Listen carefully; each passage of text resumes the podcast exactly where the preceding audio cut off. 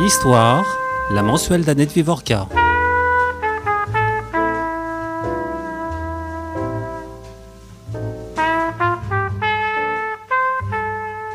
Votre arrivée au pouvoir, Monsieur le Président du Conseil, est incontestablement une date historique. Pour la première fois, ce vieux pays gallo-romain sera gouverné par un juif. L'auditeur aura reconnu les phrases de Xavier Vallat, député de l'Ardèche, alors que Léon Blum vient de prononcer un discours programmatique et qu'il demande la confiance à la Chambre des députés. Nous sommes le 6 juin 1936. Pierre Birnbaum, vous êtes un sociologue du politique, professeur émérite à l'Université de Paris 1. Vous publiez ce mois un portrait de Léon Blum aux éditions du Seuil. Vous avez écrit ou dirigé de très nombreux ouvrages, pas loin d'une quarantaine. Si je vous ai invité aujourd'hui dans une émission qui est dédiée à l'histoire et non à la sociologie, c'est qu'il y a eu dans votre vie intellectuelle une inflexion. Vous avez découvert l'archive et effectué une inflexion vers l'histoire. Vous vous en expliquez dans le livre d'entretien que vous avez publié l'année passée dans l'excellente collection Itinéraire du savoir que dirige Hélène Monsacré. Cette découverte de l'archive nourrit votre ouvrage peut-être le plus connu, dont le titre est pratiquement devenu un concept, Les fous de la République. Les questions de l'État, de la nation, de la République, en lien avec ce qui concerne la présence des Juifs, question de la judéité et du jeu des identités, question de l'antisémitisme. Vous vous désignez vous-même, c'est le titre de vos entretiens avec Jean Baumgarten et Yves Deslois, comme un fou de l'État, dont vous décrivez dans le dernier chapitre de euh, votre livre d'entretien, Les désarrois. La première question que j'ai envie de vous poser, c'est comment ce Léon Blum s'inscrit dans votre réflexion sur l'État, la nation, la République et les Juifs ah, C'est une vaste question, un peu compliquée pour euh, commencer, mais ce bonhomme-là, enfin ce Léon Blum est un personnage euh, assez emblématique de la diversité des intérêts ou des, des engagements.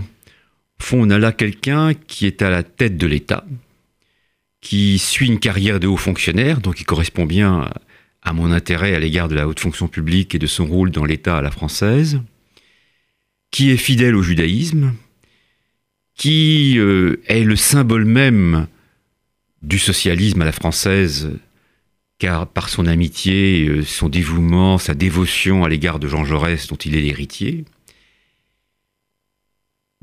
il est au fond au carrefour de différentes implications, de différents engagements qu'il maintient ensemble.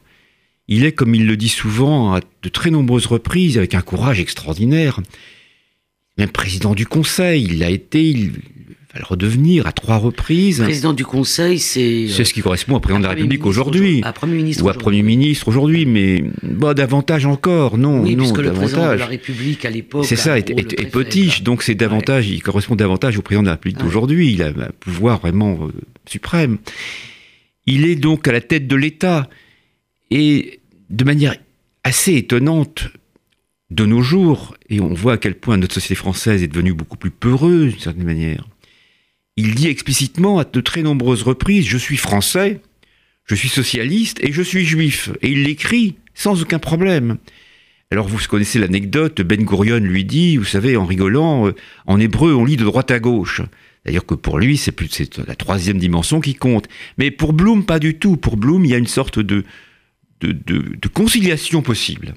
Et donc là, je crois qu'on a un bonhomme, enfin, une grande figure de la pensée, puisqu'il est au cœur de la vie intellectuelle en même temps, il est l'ami de Gide, il est l'ami de Proust, il est l'ami, il, est au cœur de, Lucien R, il est normalien, il, est au fond, il symbolise au fond la, la méritocratie euh, républicaine, la méritocratie intellectuelle à travers euh, l'école normale supérieure. la méritocratie étatique à travers l'accès au Conseil d'État et son rôle de commissaire du gouvernement. L'engagement dans le socialisme, il est au fond celui dans lequel se reconnaît le prolétariat français, ce qui est extraordinaire. Lui qui est un bourgeois, lui, qui habite dans l'île Saint-Louis, euh, il est celui qui incarne et qui transforme profondément. Et là encore, le regard contemporain, on voit à quel point la France d'aujourd'hui est peureuse dans l'idée de, de prendre en charge le peuple, le prolétariat, de transformer la société comme il le tente. C'est lui véritablement qui, bouleverse la société française le plus au XXe siècle. Donc voilà, on a quelqu'un qui est au confluent de différentes euh, valeurs, de différents engagements, il transforme un peu mes fous de la République, puisque les précédents n'étaient pas socialistes. En effet, au XIXe siècle, le socialisme n'existe pratiquement pas, en tout cas dans la haute fonction publique. il est quelqu'un qui poursuit cette, euh, cette perspective, cette fidélité à l'État, et qui introduit une inflexion essentielle vis-à-vis, au fond, du peuple. Pierre Birnbaum, vous n'êtes pas le premier à vous attaquer à une biographie de, Léon Blum. Euh, il y a eu d'autres biographies, celle de Serge Berstein par exemple, qui, euh, chez les historiens, fait en quelque sorte euh, autorité, puis celle d'Ilan Grésalmer.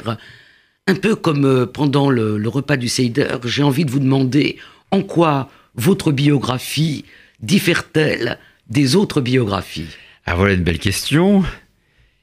Euh, autant la nuit est différente, autant celle-là est également assez différente, et je dirais de plusieurs points de vue. Alors, d'abord, je pense que j'apporte des informations sur euh, le jeune Bloom, c'est-à-dire le Bloom bourgeois, euh, plongé dans la vie intellectuelle, qui devient le critique littéraire le plus redouté pendant 10 ou 15 ans, le Bloom qui fréquente euh, Pierre Louis, Proust, Gide, qui chante avec Reynaldo Hahn. Sur euh, Proust, c'est très intéressant parce que vous montrez à la fois euh, une sorte de gémellité entre les deux et de différences personnages et de différences. De différences radicales. Donc en, quoi sont-ils semblables et où gît cette différence radicale? D'abord, il y a une différence d'origine sociale. Proust appartient à la haute bourgeoisie juive, ce qui n'est pas le cas du tout. Et Léon Blum, quelle est l'origine bah, sociale de Blum? C'est une petite origine sociale très modeste de, l'Alsace. Son père émigre en, France, à Paris, et il a une petite entreprise de textile euh, euh, du côté de la rue euh, Saint-Martin ou Saint-Denis, je ne sais plus, derrière Saint-Martin, je crois. Ça n'a rien à voir, c'est pas du tout le même milieu social. du point de vue de l'engagement, là encore, on va voir un un Bloom beaucoup plus euh, vigoureux, beaucoup plus attentif à l'engagement dans la société, dont se retire Proust. Proust, vous savez qu'il partage aussi euh, certaines affinités littéraires, à tel point que la fameuse phrase euh, par laquelle commence à la recherche du temps perdu, certains historiens de la littérature estiment que c'est Bloom qui l'a écrite le premier. C'est-à-dire que Bloom aurait pu être probablement un grand écrivain, L'aurait-il été comme Proust Je ne sais pas. Et il partage euh, le même amour pour, euh, pour Stendhal. Alors, il, partage la même admiration. La même, admiration pour Stendhal, sauf que là encore, et vous avez tout à fait raison, Bloom va se distinguer très vite de Proust. Tous deux révèrent dans Stendhal l'amour de l'amour, au fond la dévotion à l'égard de ce que représente l'amour dans la vie d'un être humain. Stendhal a écrit, vous le savez, de l'amour, Proust également, et, et, et, Bloom du mariage, et par sa vie, par sa vie privée, euh, Bloom est un homme qui aime les femmes, exactement comme Stendhal, et vous savez que Bloom va s'identifier, euh, ça je le montre dans, ce, dans ses premiers chapitres, je crois que c'est assez neuf aussi, Bloom va identifier sa vie à, Lucien Leven, au, héros de Stendhal, à, Fabrice Del Dongo. Il, il, se prend pour Fabrice Del Dongo euh, ou pour Lucien Leven, et il, va courtiser les femmes comme s'il avait sous les yeux euh, les livres de Stendhal. Il s'y prend un peu comme les héros de Stendhalien. Il prend la main de Madame de Rênal, il prend la main. Euh, il, est vraiment un héros stendhalien à la fois du point de vue de l'amour, du point de vue de, des duels également. et là encore vous, vous montrez euh, bien euh, comment euh, il y a du féminin à la fois chez Proust d'ailleurs et euh, chez Bloom, tout en euh, étant euh, d'un courage physique. L'un et l'autre. Euh, l'un et l'autre. L'un et l'autre, et là encore, c'est re- relativement. euh, Et par le biais de ces duels. et par le biais de ces duels, l'un et l'autre se battent en duel. Et j'apporte des documents tout à fait étonnants sur la, la violence et le courage qu'ils déploient dans cet affrontement, qui est un affrontement face à face, enfin violent. Alors, qu'est-ce qui vous permet d'apporter des documents nouveaux? J'ai dit dans mon introduction que vous aviez euh, un jour découvert l'archive. Euh, qu'est-ce qui nourrit euh, ce, livre et qu'est-ce qui en fait la, nouveauté en matière d'archives? Alors, je voudrais apporter un tout petit bémol à votre commentaire qui est juste sur l'archive. Ça dépend comment on défend, comment on définit l'archive. Parce qu'au fond, je suis quand même un, sociologue. euh, Donc, vous expliquez que vous avez toujours utilisé des sources. voilà, euh, du positivisme, voilà. une sorte de Euh, positivisme dans ma trajectoire absolument. intellectuelle. ah. Et il y a toujours une référence minimale, sinon importante, euh, au matériel empirique, c'est-à-dire la vérification absolument. empirique depuis, euh, Absolument. depuis mon premier livre, mon premier travail sur les États-Unis. C'est un travail extrêmement quantitatif euh, sur les revenus, la richesse, euh, année par année. C'est un travail très Mais quantitatif. là, vous utilisez ce qu'on appelle dans le jargon Des plutôt archives. des sources euh, Tout imprimées que des que des. Et là, ce sont des archives. Vous là, avez tout à fait archives. raison, mais enfin, on peut avoir une définition beaucoup plus Plus large. je suis. Et surtout, ça répond l'une et l'autre à Mais une démarche sont, de euh, type positiviste. Voilà, quelles sont ces, ces archives, par exemple des archives que n'avait pas euh, à sa disposition euh, Serge Berstein, par Alors, exemple. euh, euh, Serge Berstein, dont le livre est, est tout à fait essentiel, euh, n'a pas été revoir de très près, comme il le dit lui-même, les archives dites de la Fondation nationale des sciences politiques, c'est-à-dire les 34 cartons qui sont déposés aux archives nationales maintenant, et qui sont d'une richesse absolument colossale et qui mérite le détour. On y trouve énormément de choses. Par exemple, les télégrammes que j'ai, euh, dont je parle dans ce livre, euh, des réfugiés espagnols qui célèbrent la gloire, la gloire de Blum lorsqu'il décède, ou auparavant dans les années 50. Oui, vous montrez bien que, contrairement à ce qui a été dit, euh, il y a une attention toute particulière pendant la période où Blum est aux affaires, pendant qu'il est président du Conseil, à la guerre à d'Espagne. la guerre d'Espagne et aussi aux, aux réfugiés. C'est Vous signez un des très beau texte euh, euh, qui est euh, une lettre que Léon Blum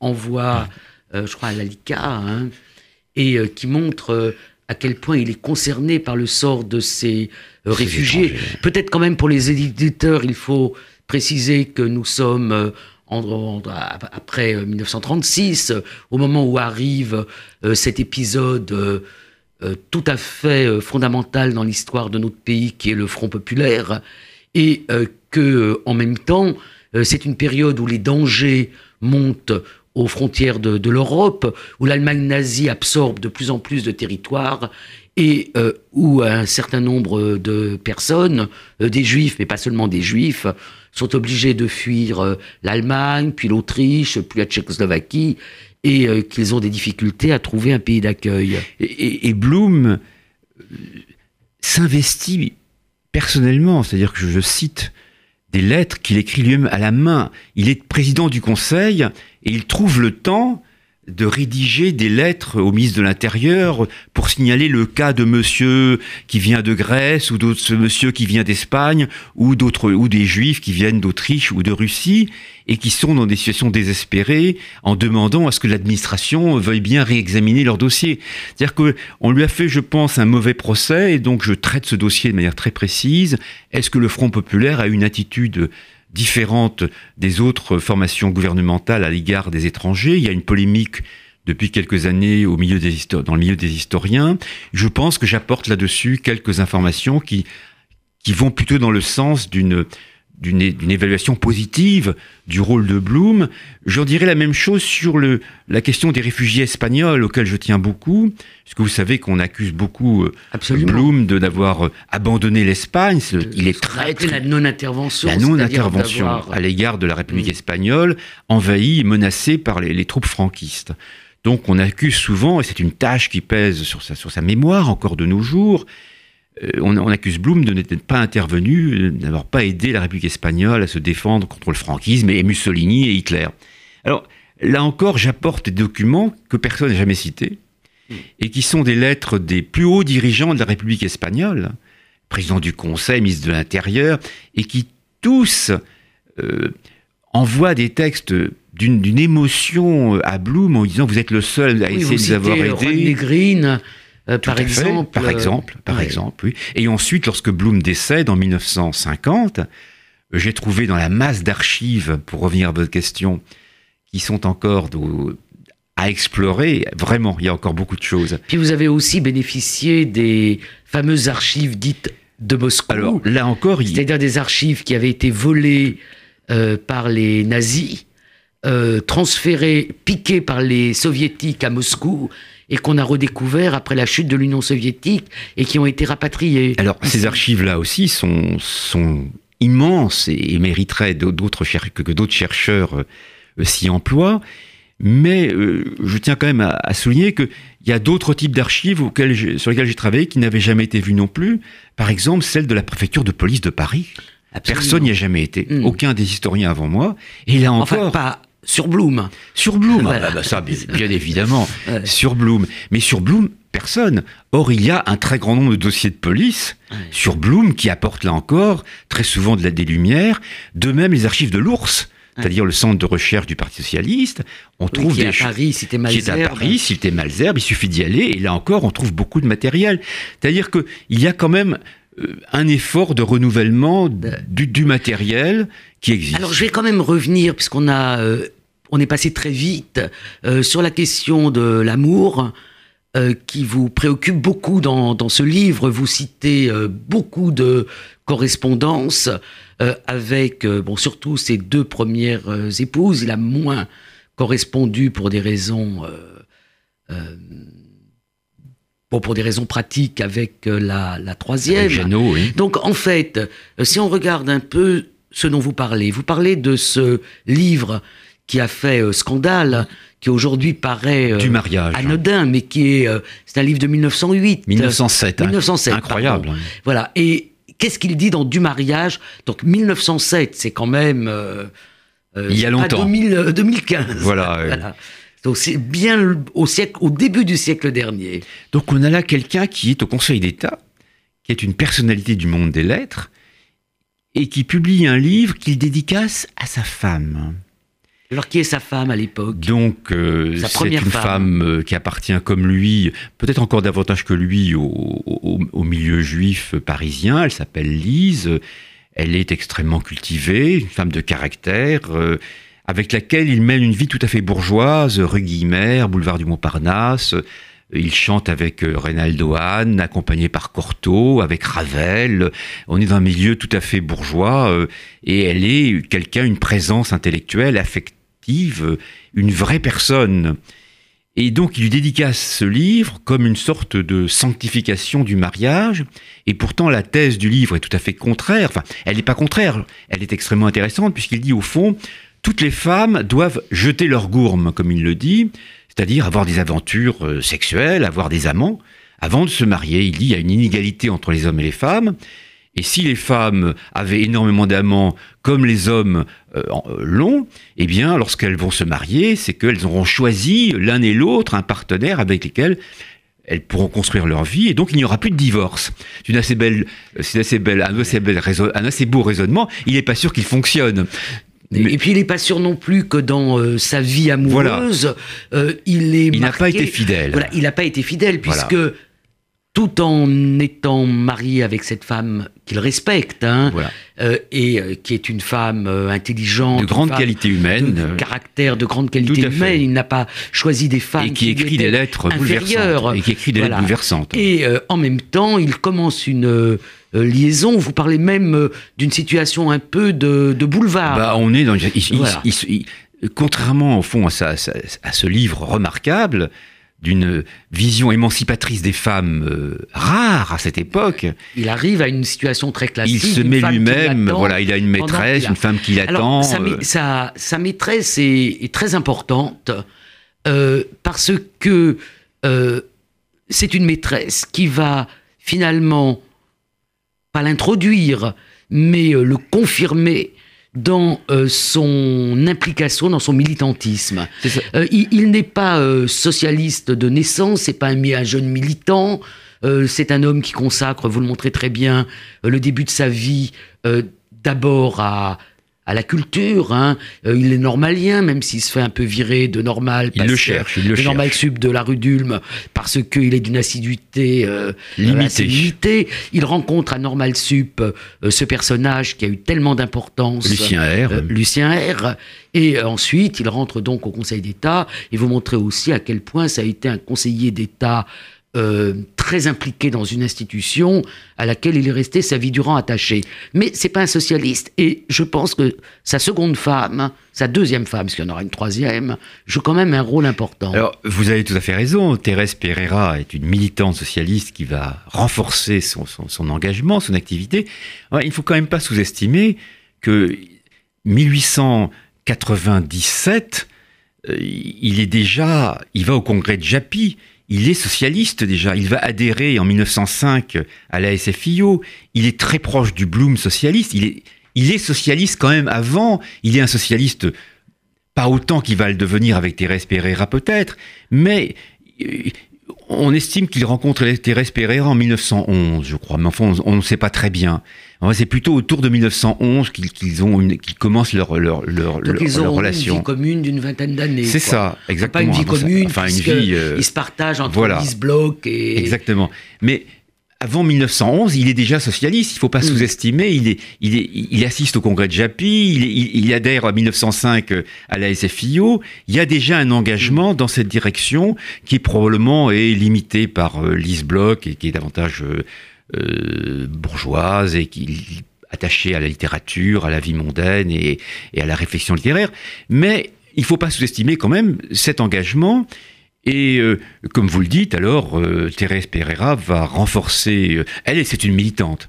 C'est vraiment une militante du parti. Lorsqu'ils vont se marier enfin, un peu plus tard, elle va être Madame. après le décès de. Après le décès de sa première épouse, voilà. Elle va devenir sur toutes les photos. Elle est officiellement Madame Léon Blum, mais on la voit le point levé. Enfin, elle va devenir vraiment sa compagne. C'est très intéressant parce que d'habitude, on met l'accent euh, sur l'influence que les hommes ont sur les femmes. et là, c'est euh, euh, une, une influence. dans l'autre sens. Dans l'autre sens. En même temps, est-ce qu'on ne l'exagère pas? Voilà. Oui, mais peut-être que c'est très bien, de l'exagérer quand il est question de l'auteur du mariage. Bien sûr, évidemment. Enfin, il faut pas oublier qu'il il a une activité socialiste avant, et il faut, il faut le mentionner. bien aussi comment il devient Dreyfusard. Oui, absolument. Et, et, il est vraiment le, l'homme, un des hommes les, plus proches de Jaurès. Il est l'héritier de Jaurès. Il est vraiment celui qui, fréquente Jaurès de manière extrêmement proche, intime. et donc, ça, on nous sommes avant, là encore. Jaurès meurt en 14 et il a, une, intimité intellectuelle fabuleuse avec Jean Jaurès, dont il va être toute sa vie, au fond, le, porte-parole posthume il va sans cesse révérer, euh, revenir à, l'œuvre de Jaurès. Encore en 1950, peu avant de mourir, il fait des conférences sur Jaurès, vantant la possibilité, la nécessité d'introduire en France un socialisme qui soit démocratique, qui soit respectueux de l'État, qui soit respectueux du suffrage universel, qui, euh, bien évidemment, se donne pour but de changer les rapports sociaux, de transformer le, le, le, prolétariat, le peuple, de, mais en même temps, euh, il, il, est à la fois intéressé par le marxisme, comme Jaurès, mais en même temps, euh, il dit à plusieurs reprises, tout comme Jaurès, que l'État n'est pas euh, simplement la marionnette du capitalisme ou des rapports de production. Donc on a... Et d'ailleurs, ça se voit très bien après la Première Guerre mondiale, donc il commence à avoir des responsabilités, disons, paragouvernementales pendant la, la, Première Guerre mondiale. Vous, vous montrer comment il devient... Euh, et au cabinet de Samba. Au cabinet de, Marcel Samba. Et euh, c'est après la Première Guerre mondiale que le mouvement socialiste, enfin il y avait déjà du scission avant, mais euh, éclate avec cette grande scission du congrès qui est la, la scission du congrès de Tours. Et la position de Blum est minoritaire, on peut même dire assez minoritaire, et c'est une position quelle est sa position au Congrès de Tours? Là encore, cela mérite de, revenir aux textes eux-mêmes, c'est-à-dire aux actes du Congrès de Tours. on est sidéré par le caractère lumineux des prises de position de, de Léon Blum il polémique finalement avec Lénine et avec Trotsky. Il est vraiment quelqu'un qui se hisse au niveau intellectuel. Il devance 30 ou 40 ans avant Solzhenitsyn, tous ceux qui vont dénoncer euh, le, marxisme oriental euh, bolchevique. Il montre de manière parfaitement claire que entrer dans la logique de la troisième internationale et, des conditions qui sont imposées au socialisme, c'est nécessairement aller à la dictature d'un parti, aller à la dictature d'un État, d'un pouvoir dictatorial sur l'ensemble du peuple. Il le dit lui-même de manière très claire, si vous entrez dans cette logique, la démocratie s'est terminée, vous aurez un pouvoir dictatorial qui reposera sur vos épaules, et il, supplie ses camarades de ne pas suivre la logique léniniste, qui va être celle de Staline ensuite, et il a des phrases, il a des, un discours d'une hauteur de vue. On a là quelqu'un qui a la pensée d'un Lénine ou d'un Trotsky, mais justement hostile à celle de Lénine ou à celle de Staline, et qui va... Euh, qui pose les fondements de la possibilité d'un socialisme pluraliste, respectueux du suffrage universel, et non pas euh, engagé dans une vision euh, euh, dictatoriale, autoritaire, centralisatrice, donnant tout pouvoir aux partis politiques. Et Blum dit, c'est une phrase qui est restée célèbre. Il faut garder la vieille maison. Il faut garder la vieille maison. Il gardera cette, cette vieille maison. On va peut-être évoquer la période de la guerre, revenir sur les questions de la judéité de, de Blum, parce que je pense que ça intéresse les, auditeurs de, RCJ. Donc la troisième femme euh, qu'il connaît déjà avant euh, le décès de, de, Thérèse Pereira. Alors, il faut remarquer, puisque vous signalez, puisque vous en venez à ce point, qui est quand même un des points importants de ce livre aussi, je pense que les bibliographies antérieures avaient peu souligné cette dimension, au fond, juive de Léon Blum, à la fois dans, son activité de personnel, au sein du personnel politique, dans, son, dans sa vie privée. Il épouse trois femmes, toutes les trois sont juives. Donc il y a une fidélité ou à un milieu, à une sociabilité qui est extrêmement impressionnante. Il y, a une, il y a une appartenance sociale à un monde juif bourgeois, bien sûr, mais qui est une appartenance euh, qui va de soi. Au fond, il est intégré à, un sous-milieu, à une sociabilité particulière qui ne remet pas en question son appartenance à l'espace public républicain. Et c'est extrêmement intéressant de voir, et des historiens du 19e siècle, comme Lisa Leff a très bien montré sur le 19e siècle, la survivance d'une sociabilité juive à travers l'adhésion au système politique républicain. Donc il est quelqu'un qui est dans, baigne totalement dans cette sociabilité juive et davantage encore, il est quelqu'un, et c'est un point qui n'a jamais été abordé par les bibliographies antérieures, qui est ouvertement sioniste et qui a un engagement tout à fait impressionnant. Dès les années 20, il est membre de différentes organisations sionistes, il en préside de nombreuses. Il est président de plusieurs associations sionistes dès les années 20. Il participe au mouvement sioniste. Il en est l'un des conseillers. Euh, Weissman lui demande de, de venir assister, Weissman, qui, est le... qui sera le président du Conseil israélien et qui est l'un des grands animateurs de, du mouvement sioniste à cette époque-là, qui, est la, figure, au fond, la presque la plus importante au niveau international de la mise en œuvre du sionisme à travers euh, dans la, dans la réalisation, disons, de la concrétisation de la naissance d'un État israélien. Weissmann devient son ami intime, ils se fréquentent, ils vont dîner ensemble. Lorsqu'il vient à Paris, il lui demande d'arranger ses rendez-vous. Lorsqu'il va à Londres, il demande à Bloom d'intervenir pour lui. Il y a une, implication que, que personne n'avait relevée jusqu'à présent et qui est extrêmement frappante et qui là encore est compatible avec l'engagement socialiste et l'engagement républicain. C'est quelque chose qui a été oublié. Enfin, le sionisme de l'époque est un sionisme euh, socialiste aussi. Voilà, et vous avez tout à fait raison, c'est un, sionisme socialiste, et d'ailleurs, euh, euh, on peut souligner que lorsque il va, j'aborde des, documents sur un, dîner qui se tient en 1938 à Londres, où on essaie de recueillir des fonds pour la création d'un kibbutz Kfar Bloom, qui existe toujours dans le nord de la Galilée, en face du mont Hermon, où aucun historien n'a jamais été. J'y ai été moi-même et on trouve dans les boîtes de chaussures, dans des boîtes de chaussures, tout un ensemble de matériel absolument stupéfiant. Eh bien, lorsque ce dîner se, tient à Londres, à, New York, pour lever des fonds, on a énormément de socialistes, tous les dirigeants du mouvement socialiste américain et international sont là pour célébrer la gloire de Blum. Et lorsque le kibbutz est inauguré en 1943, vous avez tous les dirigeants du socialisme israélien qui sont présents euh, et qui inaugurent avec des discours laudateurs ce kibbutz, Kfar Blum, en, honneur de celui qui est en prison, qui, a été emmené alors dans les camps à Buchenwald par les Allemands. On a des textes d'une émotion de Moshe Charette, de Golda Meir, qui euh, euh, témoignent de l'empathie réciproque entre les dirigeants israéliens et puis Léon Blum. Je voudrais quand même qu'on évoque un peu rapidement parce que, comme toujours, le temps passe, euh, ce qu'a été la dernière période de, de, sa vie. C'est-à-dire, qu'est-ce qui se passe euh, à, partir du moment où la France euh, est occupée par les nazis et qu'on a un gouvernement qui collabore, l'État français. C'est la période aussi où il commence à, enfin, où il a cette liaison euh, avec sa troisième femme, euh, qui, a été l'épouse d'un immense euh, avocat, juif aussi d'ailleurs, Henri Torres, puis l'épouse d'un monsieur qui s'est d'ailleurs suicidé, qui s'appelait Reichenbach, et c'est sa compagne, je dis compagne parce qu'on va peut-être évoquer l'épisode de leur mariage, c'est sa compagne des temps euh, de la guerre, des temps de la persécution et des toutes dernières années de, sa vie. Mmh, et elle est restée sous le nom de Jeannot. Alors, est-ce que qu'est-ce qui se passe en 40 Donc, 40, euh, défaite de la France, euh, le régime de Vichy comment s'installe. on conseille immédiatement à Blum de fuir.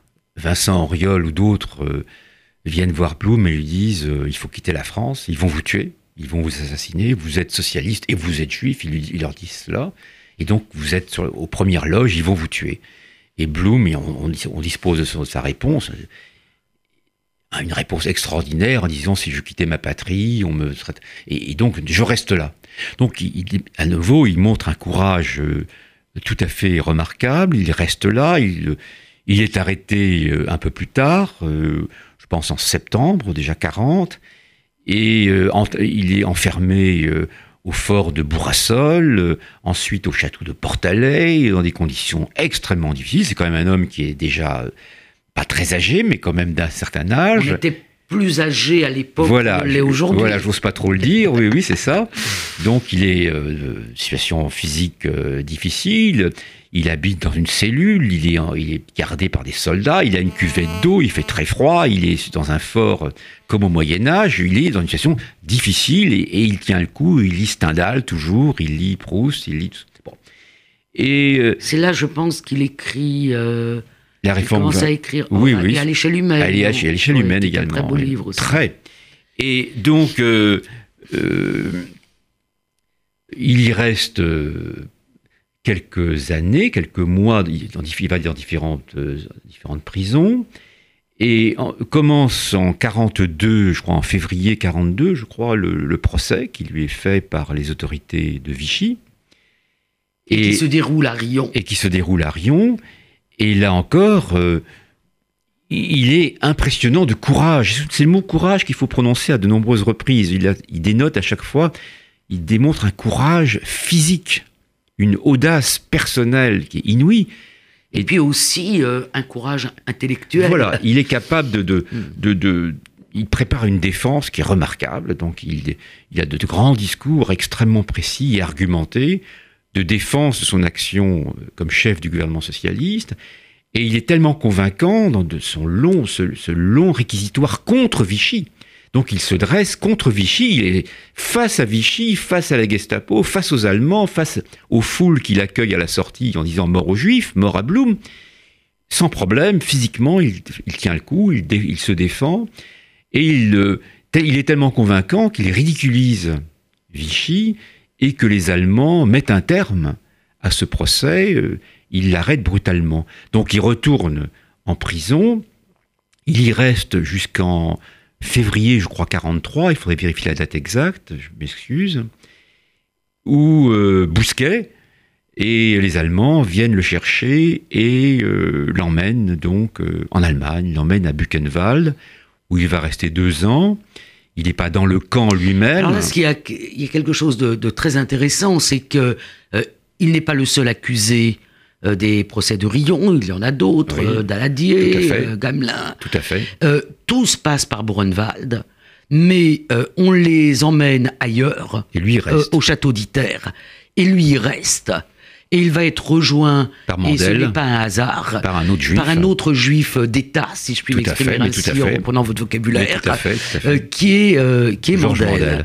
Et ils vont être tous les deux pendant pratiquement deux ans. deux an ans, enfin, demi, Mandel, oui, malheureusement. Un peu moins. hein. un peu moins euh, dans cette maison forestière qui est aux lisières euh, du camp de Buchenwald. C'est ça, ils sont quand même gardés par la Gestapo, ils sont gardés par des soldats allemands. Ils ne savent pas où ils sont. Ils ne savent pas où ils sont, ils en ont quand même un peu le- une idée, puisqu'il il y a des odeurs, ils voient bien des choses, mais ils ne savent pas exactement. Et c'est assez étrange comme situation. Euh, Et alors il obtient Le droit d'épouser le, son le épouse, droit de faire venir euh, Jeannot. Jeannot, et de l'épouser, et de vivre ensemble. Donc ils ont une vie euh, fragile, il est malade, c'est dur, les conditions de vie sont difficiles. Rien de comparable avec ce que subissent les personnes de Buchenwald, c'est bien évident. Il reste là donc euh, jusqu'en euh, 45, et puis c'est Et Mandel est extrait, Mandel, assassiné. lorsque Henriot est assassiné en France, euh, le lendemain, euh, on découvre, deux jours après, on découvre le cadavre de Mandel dans la forêt de Fontainebleau, si je me souviens bien. Et donc Blum sait très bien qu'il est le prochain à être assassiné. Et c'est là, je pense qu'il faut le citer, euh, j'ai pas le texte sous les yeux, mais c'est là qu'il rédige son testament avec un codicille extraordinaire où il dit, euh, avec une hauteur de vue, mais rarement atteinte, je dirais, dans des conditions aussi effroyables, où il sait très bien qu'il peut mourir d'un jour à l'autre. Il dit explicitement euh, qu'il n'y a pas de race maudite et que les Allemands ne sont pas une race maudite, indépend- euh, même s'ils se comportent comme euh, les, pires des, barbares des temps modernes. Et quelle que soit euh, la violence incroyable du, du- du génocide auquel se livrent les, les- dont il n'est pas vraiment conscient à l'époque, mais quelle que soit la violence et la barbarie du nazisme, il n'y a pas de race maudite. Et il demande dans des textes très précis euh, où il déploie au fond une morale kantienne, universaliste. Il dit, il dit au fond, euh, ne vous vengez pas. euh, Et lorsque la- les choses seront terminées, euh, il faut que les Allemands retrouvent leur place dans l'humanité. Il faut surtout pas qu'il y ait de, de, de, de- de- que cela pèse ad vitam aeternam. Mais il rappelle le, lynchage auquel il a été soumis lui-même en Oui, 1936. que vous que avons- racontez, euh, En que fait, vous racontez en détail. dont nous sommes pratiquement, euh, nous, dont nous Vous- célébrons vous- ce mois-ci l'anniversaire, Voilà. puisqu'il Et a vous dites lieu. même qu'il a été filmé.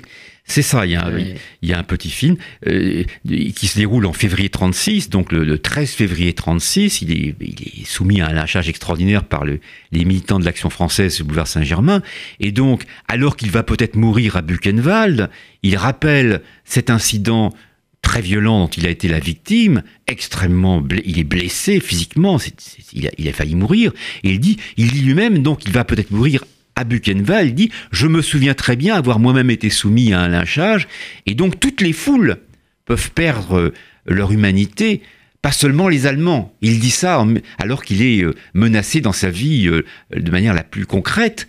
C'est-à-dire qu'il y a là, au fond, l'idée qu'il n'y a pas de peuple qui puisse échapper de par. qui puisse écha- échapper au mal, et que les Allemands, eux aussi, quelle que soit leur.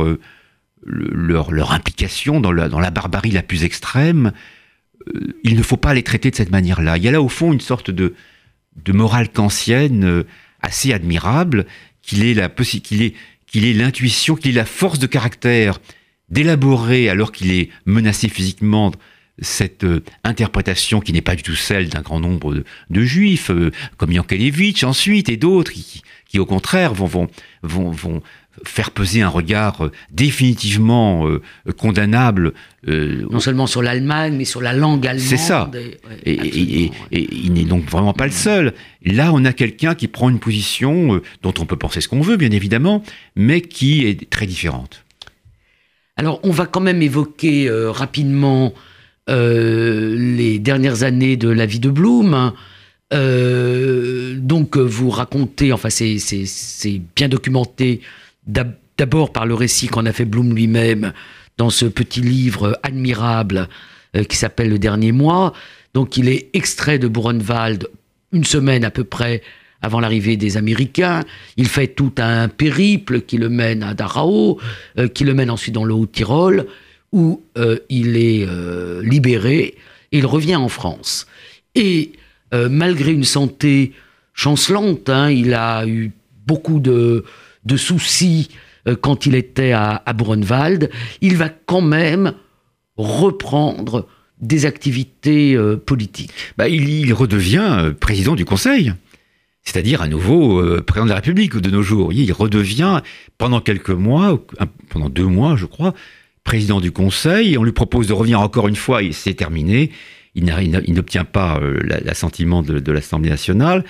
Donc il reprend sa place, mais tout de même les choses sont terminées sa, vie politique euh, est terminée. Euh, euh, passé l'épisode de Vichy, au fond, il y a un retrait du politique qui se fait peu à peu. Il y a un retrait dans sa maison à Jouy en Josas. Alors là, c'est très intéressant parce que à Jouy en Josas, il y avait une maison d'enfants qui était tenue par un homme que les auditeurs de RCJ connaissent peut-être, qui est décédé il y a peu, qui s'appelait Pierre Kaufmann, Pierrot Kaufmann. Pierrot Kaufmann, oui. Euh, donc là, on retrouve, y compris à jouer en Josas, dans une maison qui une est dimension juive. Une dimension juive, oui. Je pense que c'est quelque chose qui, euh, évidemment, ça peut peut-être apparaître étrange à mes collègues historiens de, de, de mettre peut-être trop l'accent sur cette euh, euh imprégnation, sur cette participation, sur cette sociabilité, sur cette participation à, un milieu juif à, travers toute sa vie, mais je crois que cette dimension-là euh, ne peut pas être ignorée. Ce n'est pas, elle, bien évidemment, qui, qui guide tous ses actes, toutes ses pensées, mais on peut dire qu'il y a sans cesse dans sa vie, euh, du début à la fin, cette, euh, ce souci, au fond, de conserver une vision pas du tout religieuse, mais une vision humaniste, euh, universaliste, euh, d'un judaïsme engagé dans la cité, euh, ouvert au monde, ouvert aux autres, et de maintenir à travers même l'endogamie, puisque vous savez bien que l'endogamie disparaît de plus en plus, une telle fidélité. On va arrêter là. Merci Pierre Birnbaum. merci aux auditeurs pour leur fidélité. Et le mois prochain, je recevrai Paul Gradvol, qui est euh, en poste à Varsovie et qui évoquera un peu euh, les, les historiens euh, polonais, la nouvelle génération des historiens polonais et ce qui se passe en Pologne par rapport à l'histoire des Juifs de ce pays. Merci.